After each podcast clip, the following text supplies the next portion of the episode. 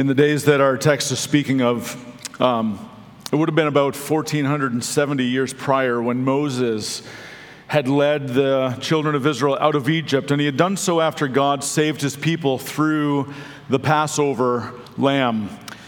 Now, do you recall the story? If you went to Sunday school, you know the story. If you are familiar with the Exodus and all of what happened in, with God's people being um, delivered out of Egypt, you'll remember that the spotless lamb was prepared, the spotless lamb was slaughtered, and its blood was spread on the doorpost and the lintel, so that when the angel of death came in that final plague, that they would, it would pass over.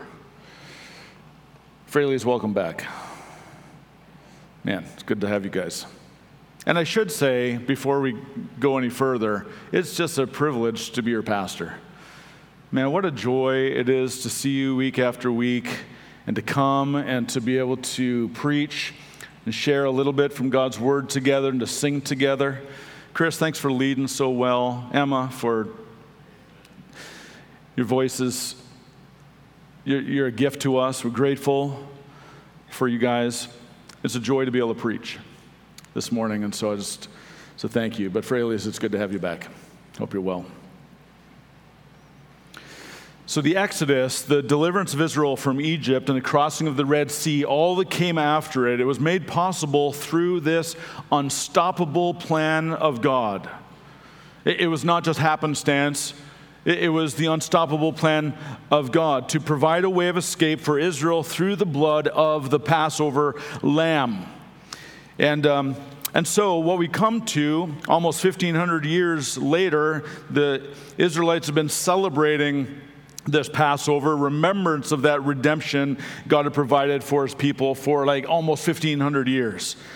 So it's built into the culture, it's, it's built into part of the excitement, part of what God has done in the people who are looking forward to the Messiah to come. And this night that we've come to in this text, this night is going to be the last of the Passover meals and the first of what we will celebrate at the end of this service, the Lord's Supper. This will be the night when he finally explains in more detail the meaning and significance of his death There'll be a night when he's betrayed by one of his very own disciples, one whom he already knows and has cared for and ministered alongside of.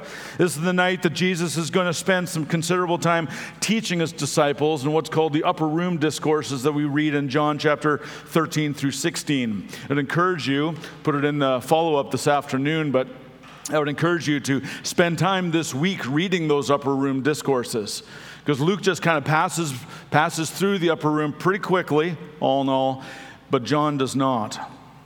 We can listen to what he has to say to the disciples about serving and the call to love and the promise of heaven and, and so much more. And so, what we've come to today, this Sunday morning, 2,000 years after that, so th- almost 3,500 years later after the Exodus, and the Passover lamb, the original Passover lamb, what we've come to is that very night when all of this happens. And the very next day, in our text, Jesus is going to die for your sins. And so, what we come to in this text is not, not that we ever come to a text that's not important, but what we come to in this text is holy ground. This is where Jesus has set his face to come to, to be your Passover lamb. So, among all that we could stop to consider in greater detail this morning, the one thing I want us to see is that without any ambiguity, this is what we want to see that absolutely nothing is able to thwart the sovereign and loving plan of God to redeem his people. He's going to redeem his people. Nothing's going to thwart that. Not you, not anyone. A few things that form the logic of that statement. First, that there is a God in the first place, and that God is sovereign over all things. And as such, as sovereign and sovereign over all things, he is also sovereign in his plans. Numbers 23, verse 19 says, God is not a man that he should lie, or a son of man that he should change his mind. Has he said, and will he not do it? Or has he spoken, and will he not fulfill it? What is it that Jesus has come to do? Seek and save who? The lost, come to seek and save the lost. Nothing is going to stop him from that path. He will fulfill that which he set out to do. This is the first logical piece of that statement that I shared. The second thing that informs that statement is that there's a need in the first place for mankind to be redeemed. Um, literally everything we come to in the Bible speaks about mankind's need for redemption, deliverance from bondage to sin, deliverance from bondage to death, deliverance from bondage to Satan. This is the reality of all mankind. The third thing that informs the statement is that there are those who try to thwart the plan to redeem. There really are those, literally from the third chapter of the Bible to the very last day. And the fourth thing that informs our statement is that God has revealed his plan to redeem a people for himself, and that plan will not be thwarted. Uh, not 2,000 years ago on this day and not today. It will not be thwarted. He is going to redeem a people for himself to dwell with forever. And so, to try to grapple with all of that, we're going to consider the following main points as we walk through the text. Foolish people resist the Son of God. That's the first point. Secondly, the accuser opposes the Son of God. And third, nothing deters the Son of God. Absolutely nothing is able to thwart the sovereign, loving plan of God to redeem his people. First point foolish people resist the Son of God. Verse 37 of chapter 21. Every day he, that is Jesus, was teaching in the temple, but at night he went out and lodged on the mount called Olivet. And early in the morning, all the people came to him in the temple to hear him. And now the feast of unleavened bread drew near, which is called the Passover. And the chief priests and the scribes were seeking how to put him to death, for they feared the people. So Jesus, Jesus is continuing to teach in the temple, beginning early in the morning when already crowds would gather to him to hear what he had to say. And the Jewish leadership at the same time was, was done with him. They had kind of tracked with him for some time. They were done with him and moved into their own meeting. These, these leaders did not want people to know what they were meeting about at all. We've seen over the last number of chapters that Jesus has remained a, a pain in the sides of all the Jewish religious leaders. And right from the earliest days of his ministry, we've seen them resist his teaching. We've seen, him, uh, seen them resist his miracles. They've made plans to arrest him, to kill him. And if they could get rid of him, as far as they were concerned, the problems would be over. He had claimed to be the Son of God. He claimed to be the Son of Man. He claimed to be the Son of David. He claimed to be the Christ, the Messiah. And he had angered them so much through his teaching and his parables in, in the fact that he had called out their hypocrisy in front of large groups through his teaching.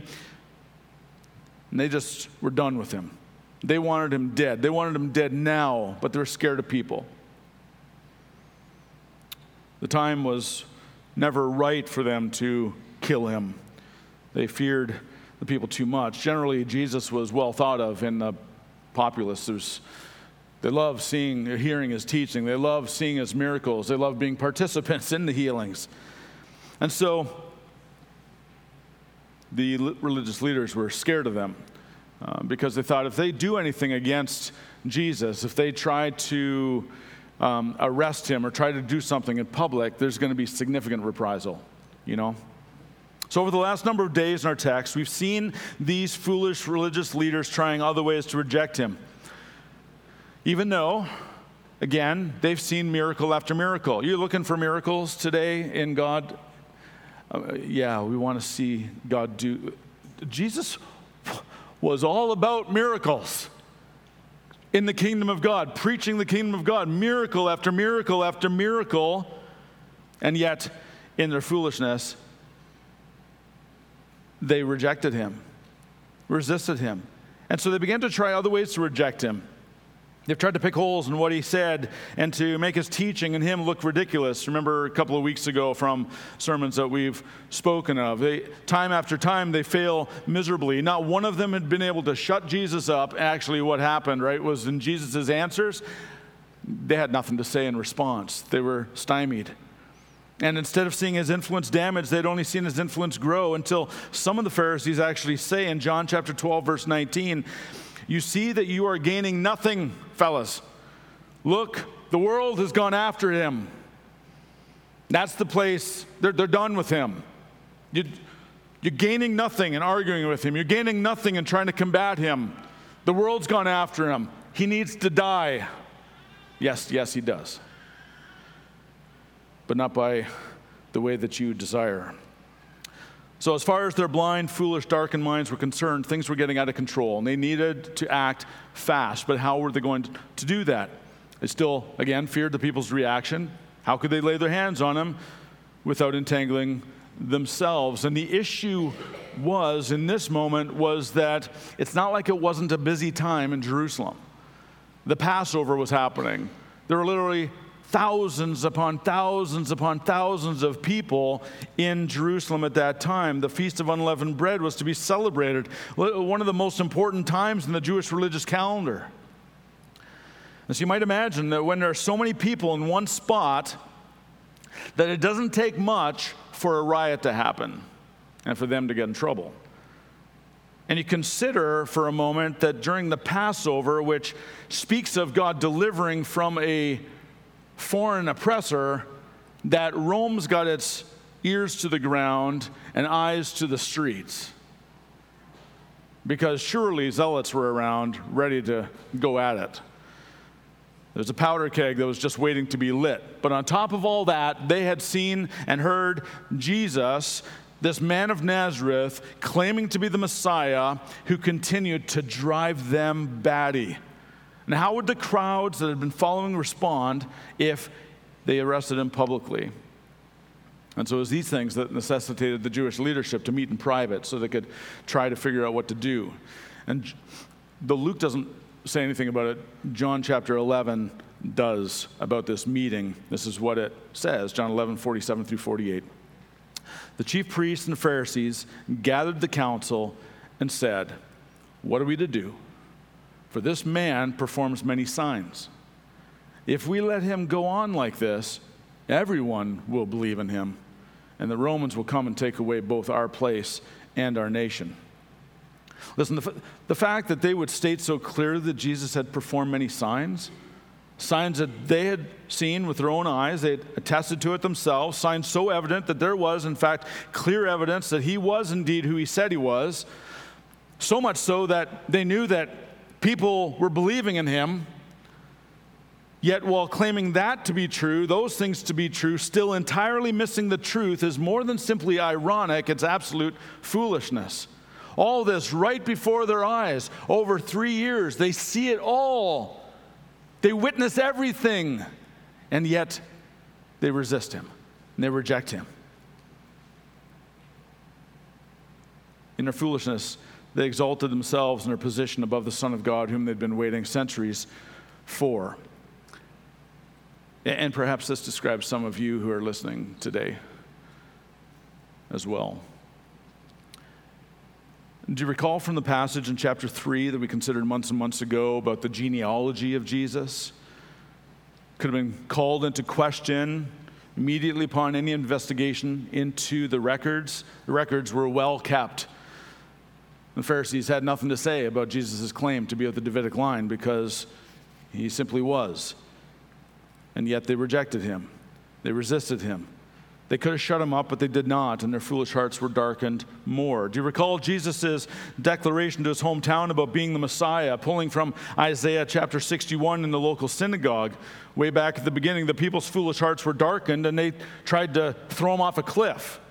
That was their response to this wonderful teaching that they had just heard and these miracles that they had witnessed. Do you recall the Pharisees' reactions to Jesus healing on the Sabbath over and over and over again? Their foolish hearts were darkened. And they didn't simply agree to disagree. They ever increasingly tried to figure out how to get him to stop doing miracles on the Sabbath, stop interfering with their control over the people in their own lives. Stop it, Jesus. I mean, how many miracles would they need to see? How much of God's revelation must they have? Here is the King of Kings, the Lord of Lords, standing right in front of them, and yet their foolish eyes could not see. They were blinded to him, and they weren't just neutral in their blindness, they rejected, they resisted him, the Son of God, in their blindness. That's the question how much more revelation of God do you need? The thing is, it's nothing surprising. I mean, on the one hand, it's absolutely shocking, but it's anything but surprising. It's the predicament of not only the religious leaders, but all of humanity. The Apostle Paul would say to the Romans in chapter 1 For the wrath of God is revealed from heaven against all ungodliness and unrighteousness of men who, by their unrighteousness, suppress the truth, resist the truth, reject the truth. For what can be known about God is plain to them because God's shown it to them. For his invisible attributes, namely his eternal power and divine nature, have been clearly perceived ever since the creation of the world and the things that have been made. So they are without excuse. For although they knew God, they did not honor him as God or give thanks to him, but they became futile in their thinking, and their foolish hearts were darkened. Claiming to be wise, they became fools and exchanged the glory of the immortal God for images resembling mortal man, birds, animals, and creeping things. The reality is, foolish people resist God. And foolish people resist the Son of God. And by that, I mean that all people, left to themselves, resist the Son of God. They are in absolute bondage to, yes, their free will to always disobey God, to always resist God. They're, they're free and yet they are free only to do one thing because mankind always resists God. That's their bent. That's our bent. Psalmist says, The fool says in his heart, There is no God. They're corrupt. They do abominable deeds. There's none who does good. The Lord looks down from heaven on the children of man to see if there are any who understand, who seek after God. They've all turned aside. Together they've become corrupt. There's none who does good, not even one. Not even one. It doesn't mean there's not nice people in the world or good people in the world, but as it comes to stance before God, no one does good.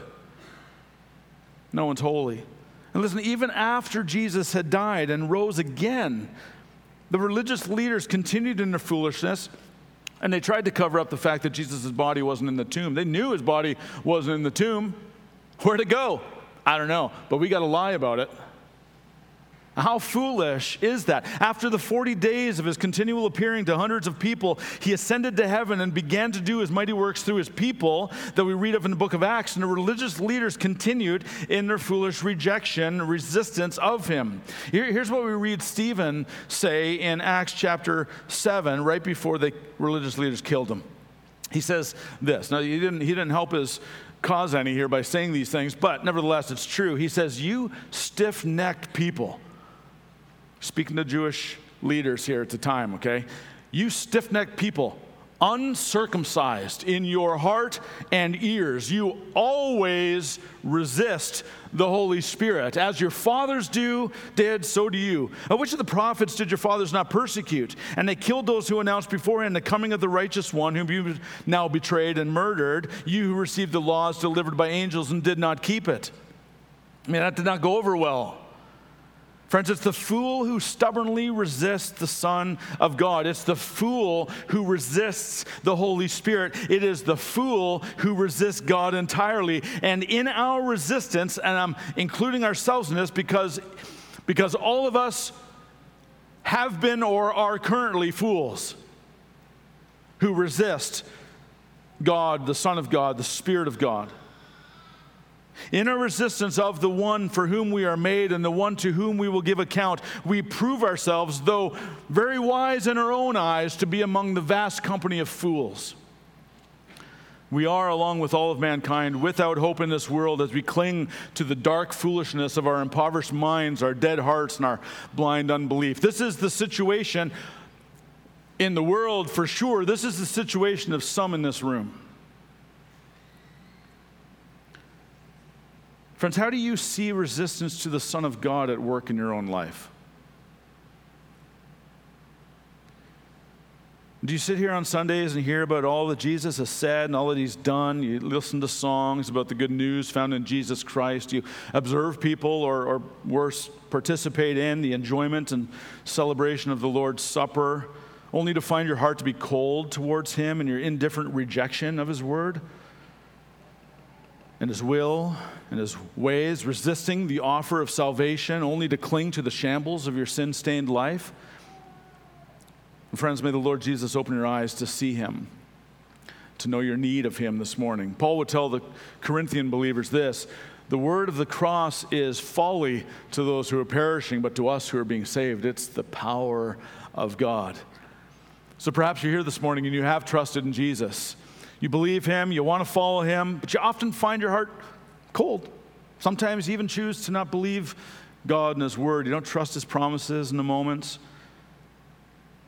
You know, and a fool would judge God by his own thoughts. A fool would judge God by his own perceptions and wisdoms and his, his wisdom, and all, all that hints at some kind of resistance to the Lord. Foolish people resist the Son of God. And, and may you and I not be found among those who resist Jesus. May we be saved from our folly and come to know the power and purposes of God. The good news is that no matter how hard your resistance is to the Son of God, nothing is able to thwart the sovereign and loving plan of God to redeem those who are truly His. So the foolish resists the Son of God. Second point, the accuser opposes the Son of God. Verses 3 through 6.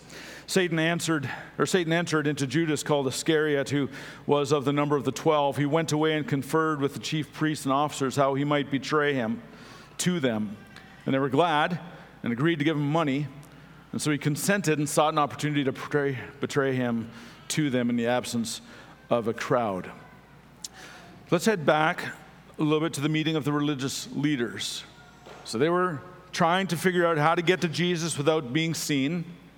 They needed to get to him, frankly, at night, not during the day. In the day, he was in the temple. In the day, he was surrounded by people. At night, not, he wasn't.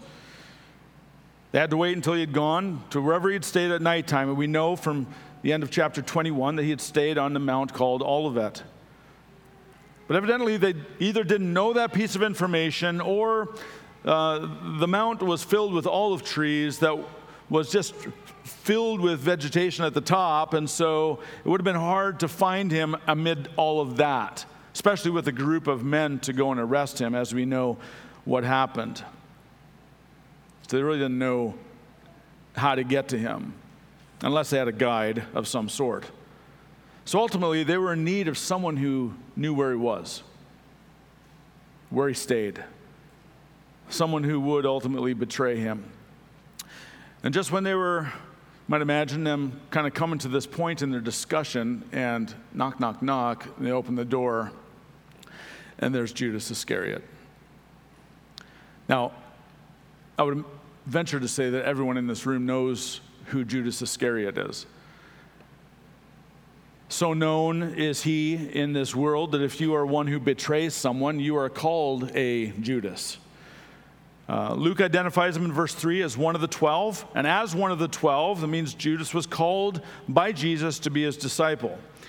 Judas walked and lived with Jesus for three years. And you think about it, for three years, he saw miracle after miracle. The Pharisees and the Sadducees and the scribes and the leaders, they, they saw stuff from far, far out um, in the crowd, kind of.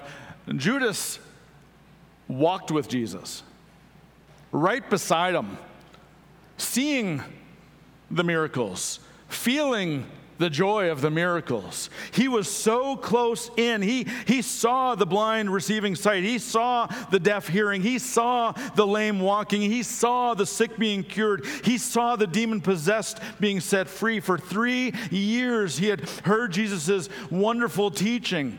For three, three years, he was given proof after proof after proof that Jesus is the Christ, the Son of the living God. He, he even was sent out by Jesus a number of chapters ago uh, to, to preach the kingdom of God and to heal the sick. He went with them and he came back rejoicing. Yet somehow, he remained a fool in his resistance of Jesus and the Messiah come to save the world from their sins. He and the religious leaders sat in the same seat of resistance of the Son of God. And I think one thing we see here, something that we've spoken of before, is that there is a foundation and trajectory to the foolishness of resisting the Son of God.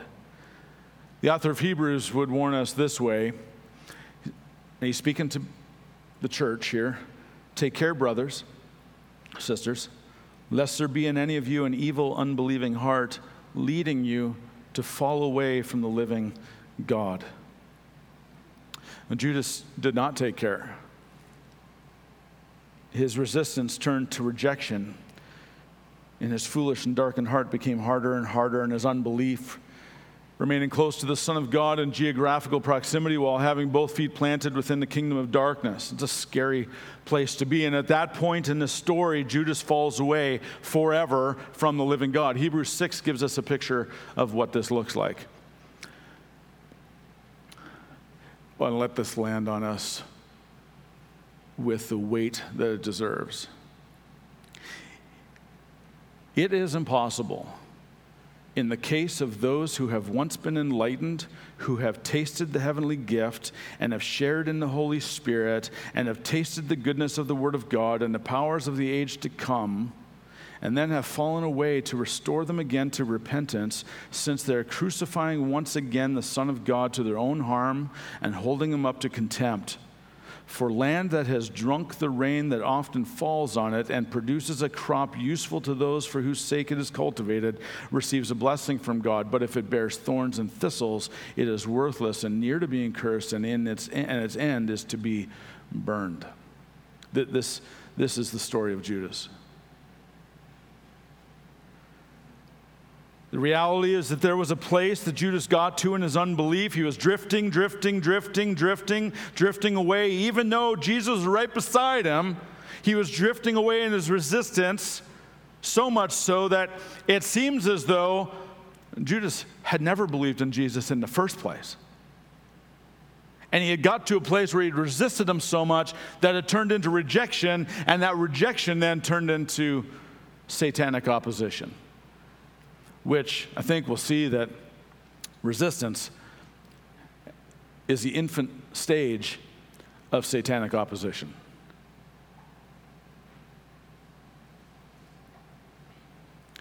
So at this point, his heart didn't just grow hardened, it had been made hard, and then Satan actually entered him.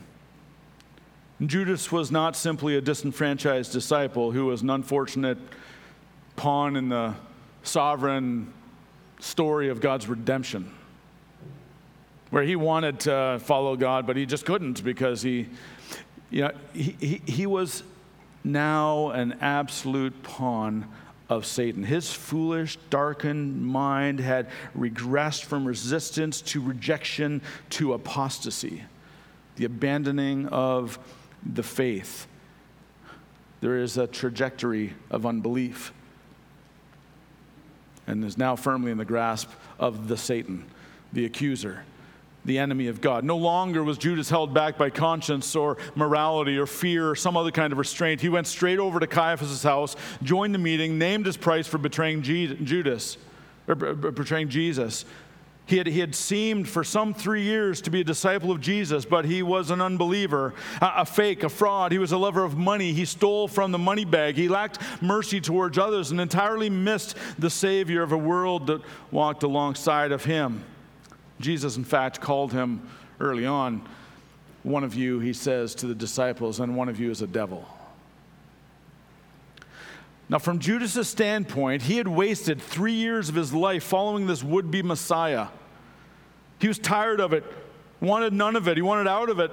Not to mention, you know, at this point, four months of wages would be helpful, which is what 30 pieces of silver amounts to.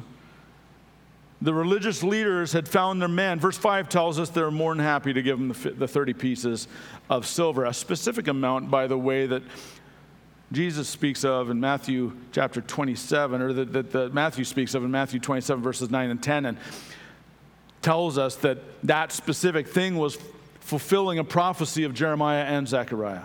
Jeremiah, particularly, is what Matthew speaks to. So, from, from Judas' standpoint, he had just wasted three years of his life following this would be Messiah, but like he was just like the, he, he did not see the grander picture. He did not see that Jesus came to be the Passover lamb. He did not see, he did not understand. Jesus was coming in and he continued to teach even though he had just taken Jerusalem. From Satan's standpoint, however, now was his opportunity to stop the plan of God to redeem his people. He, that is Satan, was in full out opposition of all that Jesus was doing, all that he was planning on doing.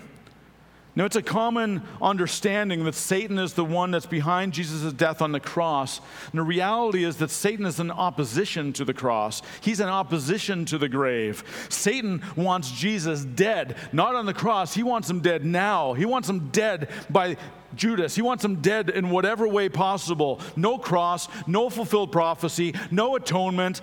Satan is ultimately behind the religious leaders' rejection. He's ultimately behind Judas's betrayal. His plan to subvert the plan of God to redeem a people for himself to dwell with has been going on for some time now. He does not want a Jesus who is going to redeem a people for himself to dwell with. He's not wanting a Jesus who makes atonement for his people. Satan doesn't want a Jesus who satisfies the requirements of God's justice. His entire goal, starting back in Genesis 4 with Cain and Abel, is to kill off the Messiah's bloodline so that there's no cross, no grave, no resurrection, no ascension. That's why the bondage of Egypt and the death of the first of the, of the Hebrew boys in the Nile River. That's why Balak and Balaam tried to curse the children of Israel. That's why Haman tried to kill the Jews in the Persian Empire during the days of Esther. That's why Satan attempted to kill Jesus as a baby. Remember that? Driving him, strangely enough, into Egypt. And that's why Satan wants him dead now, before any work of atonement can be done on the cross. Satan is in full out opposition to Jesus going to the cross. The, friends, just, just a side, it's not a side point, it's a main point. The cross was the plan of God succeeding, not the plan and resistance and the opposition of the enemy succeeding. Consider Matthew 16 with me for a moment as well. From that time, Jesus began to show his disciples that he must go to Jerusalem, suffer many things from the elders and chief priests and scribes, be killed, and on the third day be raised.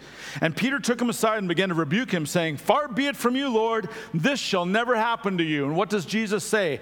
Get behind me, Peter. Get behind me, Satan.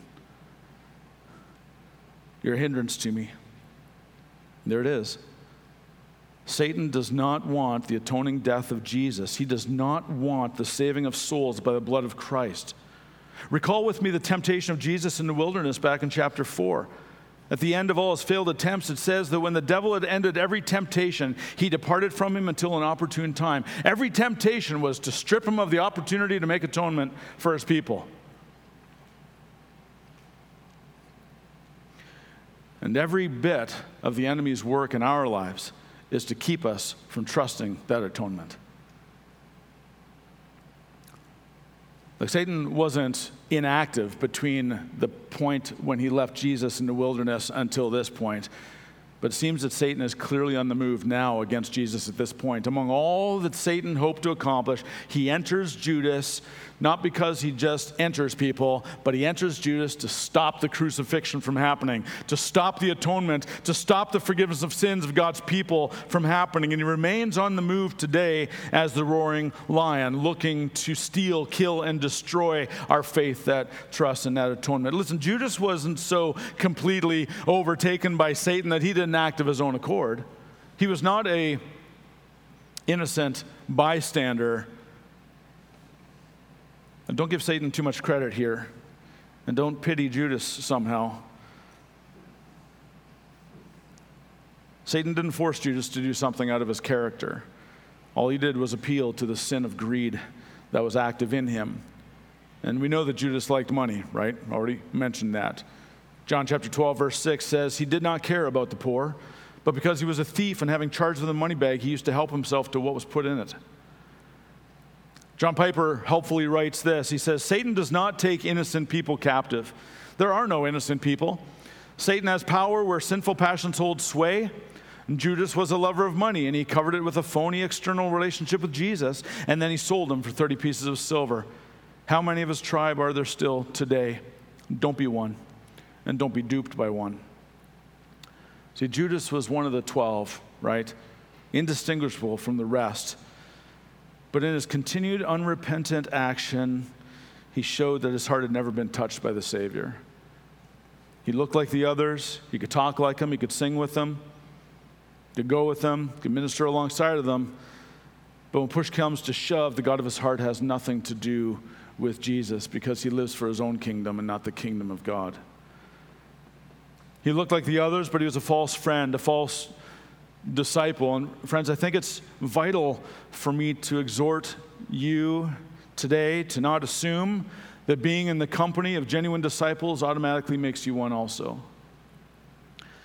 A change of heart is necessary, and God's the only one who can bring that about in your life, in the life of your child, in the life of your parents, your neighbors. The accuser opposes the Son of God, and, and he is the one ultimately who's active in the hearts of all those who oppose him yet today. Not, not Judas, nor the one who opposes Jesus today are innocent bystanders to their satanic rejection of Christ. I mean, in Christ, it is true that nothing will separate you from the love of God, but I wonder if you are counted among those who oppose Jesus, what satanic payment is there has been sufficient to you to separate you from him? What's been your price to commit treason against the King of Kings? Listen, those who oppose God through a proud, unrepentant life will find the God of life opposing them. But those who humble themselves before God, surrendering their lives to Him, will find the God of life showering them with grace. Judas chose poorly. May you instead humble yourselves under the mighty hand of God, so that at the proper time he may exalt you, casting all your anxieties on him because he cares for you. Be sober minded, be watchful. Your adversary, the devil, prowls around like a roaring lion, seeking someone to devour. Resist him. Don't resist him, Jesus. Resist him. Firm in your faith. May we, by the Holy Spirit and the proclamation of this word, take care. May we resist the devil and come to know the power and purposes of God in our lives. And no matter how hellish opposition to the Son of God is, nothing is able to thwart the sovereign and loving plan of God to redeem those who are truly His. And it leads us to the final point this morning nothing deters the Son of God. Verses 7 through 13. We're not going to take time to read that whole section, but verse 7 says Then came the day of unleavened bread, on which the Passover lamb had to be sacrificed. What a glorious day. This day, the Passover lamb would be sacrificed. A glorious day that foolish people try to squash. A glorious day that Satan opposes with rage but a glorious day that all the rejection and opposition could not quell nonetheless, because nothing deters the Son of God. Nothing deters the Father. Nothing deters the Spirit. Nothing deters our Trinitarian God. With, with enemies increasing from all sides, Jesus, you might remember, had set his face, set his eyes. He had set himself to say, I'm going to Jerusalem, nothing's stopping me. Plenty of people tried to stop him his disciples, too. Nothing was going to stop him. Nothing got in his way. Nothing deterred the Son of God. He said that he would, at Luke chapter 18, be delivered over to the Gentiles, and he'll be mocked, and he'll shamefully be treated and spit upon. And after flogging him, they're going to kill him, and on the third day he will rise. He was talking about himself. This is a man, a God man, the God man, who has set his face towards Jerusalem to go and experience that for you and for me. Nothing and no one was going to deter him from being the Passover lamb for all his people. This is no new plan. This isn't a plan in the making. It's not an adjustment to a failed plan. God's, God's word has given us details surrounding the death of Jesus for hundreds of years prior to his death. Prophecy after prophecy in Genesis, in the Psalms, in Isaiah, in Jeremiah, in Zechariah, and on and on and on. Not to mention the full prophetic speaking of Jesus as he says exactly what's going to happen on with precision in the days that he is entering now. And what we come to in this whole section, um, not just not just verse seven through thirteen, but the continuing section that Pastor Kale is going to speak on next week more. That there's a wonderful connection between Jesus and the Passover celebration.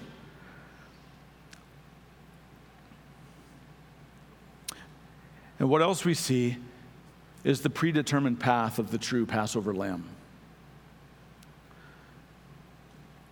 Let me just speak into the predetermined piece for a few moments and leave the rest for Kale next week. At this point in the story, um, in the text, we've come to Thursday, Thursday of Holy Week. It's the day that the lamb is sacrificed, and Jesus is telling Peter and John, go make arrangements.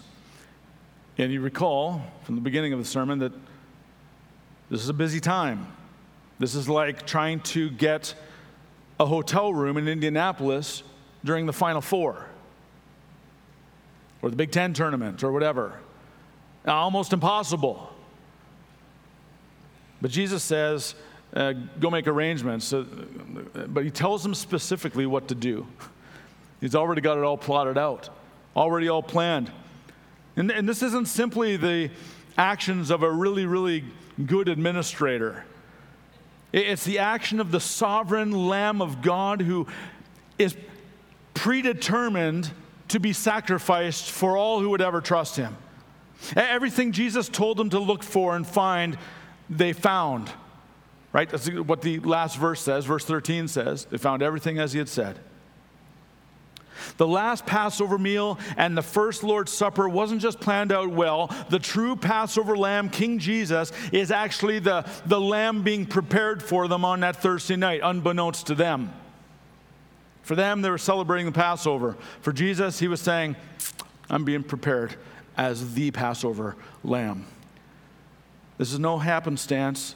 There's no coincidence of timing that it just happens to be on this night of all nights, from the Passover itself in the book of Exodus to the annual celebration of the Passover to the voice of Gabriel in Matthew chapter 1 who says, She will bear a son, and you shall call his name Jesus, for he will save his people from their sins. Or John the Baptist's declaration in, in, in John chapter 1 Behold the Lamb of God who takes away the sins of the world. To Jesus' declaration in Luke chapter 4, where he says, The Spirit of the Lord is upon me because he's anointed me to proclaim good news to the poor. He has sent me to proclaim liberty to the captives and recovering of sight to the blind, to set at liberty those who are oppressed, to proclaim the year of the Lord's favor. To this declaration in chapter 19, for the Son of Man came to seek and to save the lost. Everything in eternity and everything in the temporal timeline of human history has been, been moving so purposefully to this specific day that even the rejection, the betrayal, and the opposition opposition of man and Satan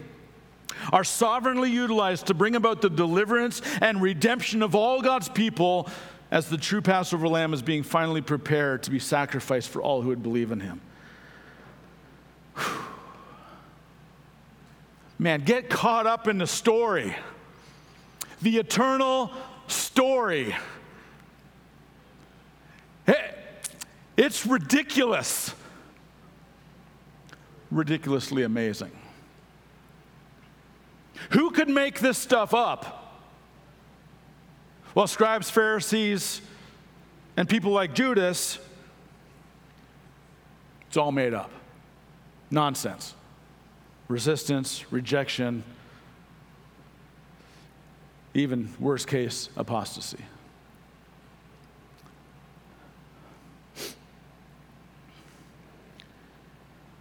Nothing deters the Son of God from redeeming a people for himself to dwell with forever. One pastor, so helpful when he states the following How is God preparing the Passover lamb? Through the murderous designs of the chief priests and the scribes. How is the Passover lamb being prepared for them? Well, through the betraying words and actions of an unfaithful disciple named Judas. How is the Passover lamb being prepared for them? Through the malevolent purposes of Satan. Did you realize what's happening here? This is Ligon Duncan. God is preparing his son Jesus to be the Passover lamb for his disciples and for all who trust in him through the machinations of murderous priests, a, a, betraying disciple, and Satan himself. You tell me God isn't sovereign. The Passover lamb is being prepared, the lamb slain for the foundation of the world, or as Paul says in 1 Corinthians 5, Christ, our Passover lamb, has been sacrificed. It's all being prepared for them by God because this is the only way that they will be spared the judgment of God. This is the only way that they'll be spared the angel of death. This is the only way that they'll be redeemed out of bondage to sin. This is the only way that they'll be brought into forgiveness through the shed blood of Christ. This is the only way that they'll be experiencing adoption to the family of God through the propitiation through the atonement of the Lord Jesus Christ, who is the true Passover lamb. This is our Jesus. This is what he's doing here. This is why we celebrate in just a few moments this, this amazing reality that He has become our Passover lamb. He is our deliverance. Absolutely nothing is able to thwart the sovereign and loving plan of God to redeem his people. Friends, the, foolishness of man always resists the Son of God, always rejects the Son of God, and the accuser of the brothers always opposes the Son of God. But nothing deters the Son of God from being the Lamb who would be slain for all those who would ever believe. Trust him today, believe in him today, rest in him today. Do you see the beauty?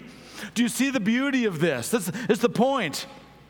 For God so loved the world that he gave his only Son, that whoever believes in him should not perish, but have eternal life. Nebuchadnezzar once said about God, None can stay his hand. Wicked king, right, who is humbled in this moment in Daniel 4. There, there's no fight against him as much as there is rejection and opposition. He's going to redeem a people for himself to dwell with. Nothing will stand in his way to get his people saved. He is God. He does as he pleases. He is sovereign, God of gods, and as such, he is able to rescue whomever he chooses. And his power and reign will not end. His kingdom is without end. Nothing can hold him back, none can stay his hand. Do you see the beauty in this? Do you see the love of God towards you in this? For, for some of you, he calls you to turn, for, turn away from your outright rejection and resistance and opposition to him and surrender to him by faith this morning and trusting yourself to him as the sacrificial lamb for you. Turn to him and find life before your resistance turns to rejection and turns to opposition. To a place where there is no more room for repentance. There is a place. There's a place that one gets in the rejection and opposition of Jesus to where there is no more room for repentance. I don't know when that is, and neither do you. But if you're living in opposition to Him, turn. Turn today. Today is the day of your salvation come to Jesus. For others in this room, he calls you to return to him, to repent of the hints of resistance and the hints of opposition that pop up in your unbelief and find freedom in trusting him for the forgiveness for that very resistance that's at work in you. Perhaps you believe, yet you feel significantly weary in the battle because it is a battle. Your resistance, in this case, isn't against God.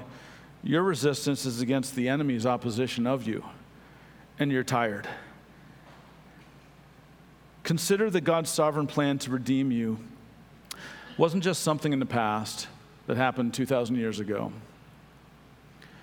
but it's in the present, today, to keep you, and it's in the future, prepared for you guarding you currently to that day when you will see him face to face and be finally saved.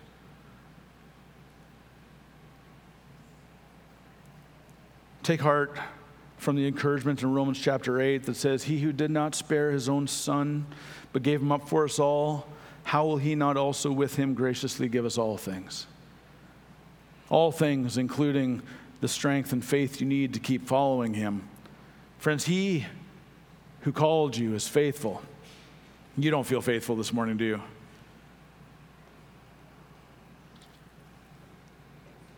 We see our lack.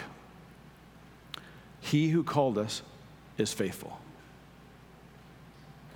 He who began a good work in you will complete it. He will, on that final day, present you with great joy before his presence. He, he has written your name on his hand. He whose plans will not be thwarted knows you and he loves you and he's committed to your final redemption. So don't lose heart in the fight. Be of good courage. The Lord your God is with you wherever you go. So be strong in the Lord and in the strength of his might. Put on the whole armor of God that you may be able to stand against the schemes of the devil. For we do not wrestle against flesh and blood, but against the rulers, against the authorities against the cosmic powers over this present darkness against the spiritual forces of evil in the heavenly places. Therefore, take up the whole armor of God that you may be able to withstand in the evil day. And we are in the evil day. And having done all to stand firm, stand therefore, having fastened on the belt of this truth, having put on the breastplate of Christ's righteousness that is yours in Him, and as shoes for your feet, having put on the readiness given by the gospel of peace in all circumstances. Take up this shield of faith faith with which you can extinguish all the flaming darts of the evil one. Take the helmet of salvation. Take the sword of the Spirit, which is the word of God, praying at all times in the Spirit with all prayer and supplication. And to that end, friends, keep alert with all perseverance, making supplication with all the saints. Uh, we pray for one another that we will know, we will know that nothing can thwart the plan, the loving and sovereign plan of God to redeem us. Friends, may we fall down and surrender our lives to this Lord, our Passover lamb.